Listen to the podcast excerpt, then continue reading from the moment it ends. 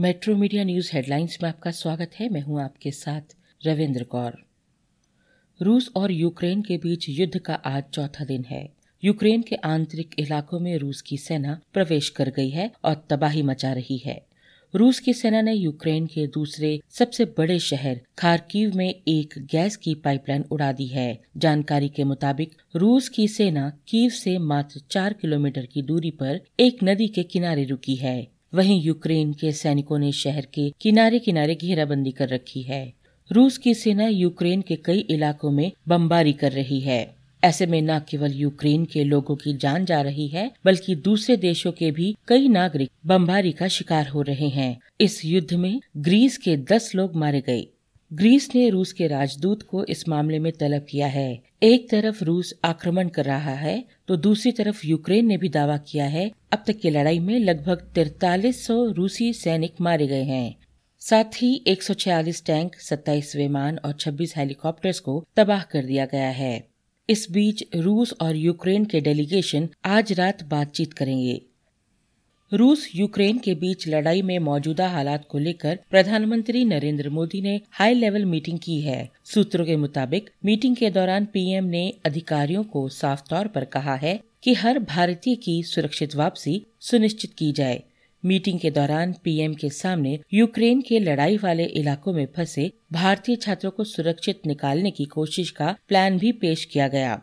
सरकार की तरफ़ से यूक्रेन में फंसे भारतीयों को एयरलिफ्ट करने के लिए ऑपरेशन गंगा चलाया जा रहा है, जिसकी चार फ़्लाइट से अब तक ग्यारह लोग भारत वापस लाए जा चुके हैं।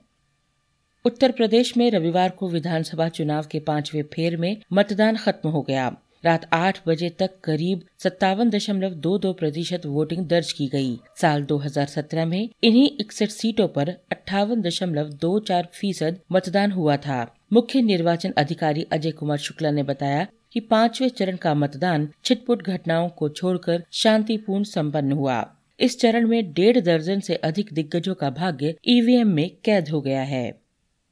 यूक्रेन में रूसी और यूक्रेन के बीच रूसी राष्ट्रपति व्लादिमीर पुतिन ने न्यूक्लियर डेट्रेंट फोर्स को अलर्ट पर रहने के लिए कहा है। इस अलर्ट के बाद पूरी दुनिया में हड़कंप मचा हुआ है। रूस की सबसे बड़ी ताकत परमाणु हथियार समझी जाती है। अगर पुतिन न्यूक्लियर अटैक करते हैं तो तीसरे वर्ल्ड वॉर की आहट हो सकती है। उधर रूसी मीडिया ने दावा किया है कि यूक्रेन युद्ध में रासायनिक हथियारों का इस्तेमाल कर रहा है।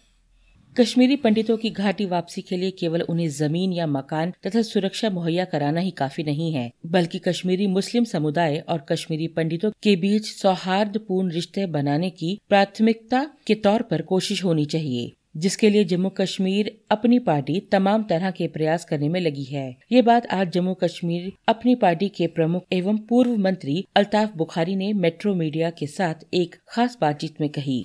अब प्रमुखता से यही मांग है कि जम्मू कश्मीर का पूर्ण राज्य का दर्जा बहाल किया जाए, ताकि जम्मू कश्मीर के लोग यहाँ के विकास तथा अपने कल्याण के लिए एक पूर्ण राज्य वाली सरकार में अपनी बात कह सकें।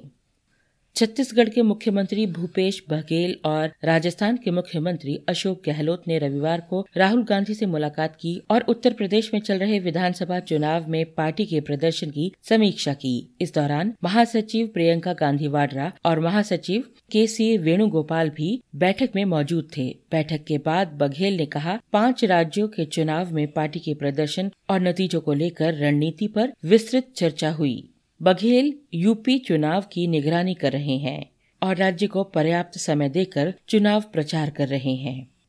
भारत ने श्रीलंका को टी ट्वेंटी श्रृंखला के तीसरे मुकाबले में छह विकेट से हरा दिया। इस जीत के साथ ही भारत ने श्रृंखला को तीन शून्य से क्लीन स्वीप किया है। एक बार फिर भारत की इस जीत के हीरो मध्यक्रम के बल्लेबाज श्रेयस अय्यर रहे, जिन्होंने नौ चौके और एक छक्के की मदद से तिहत्तर रनों की ताबड़तोड़ पारी खेली। श्रेयस को बेहतरीन प्रदर्शन के लिए मैन ऑफ़ द मैच चुना गया, साथ ही शानदार फॉर्म की वजह से उन्हें मैन ऑफ़ द टूर्नामेंट भी चुना गया। बीते सप्ताह सेंसेक्स की प्रमुख 10 कंपनियों के बाज़ार पूंजीकरण में तीन लाख तैतीस हज़ार तीन सौ सात दशमलव छह दो करोड़ रुपए की जोरदार गिरावट दर्ज हुई। वहीं शेयर बाज़ार में भारी नुकसान के बीच फरवरी में बीएसई की सूचीबद्ध कंपनियों का बाज़ार पूंजीकरण सात माह के निचले स्तर पर आ गया।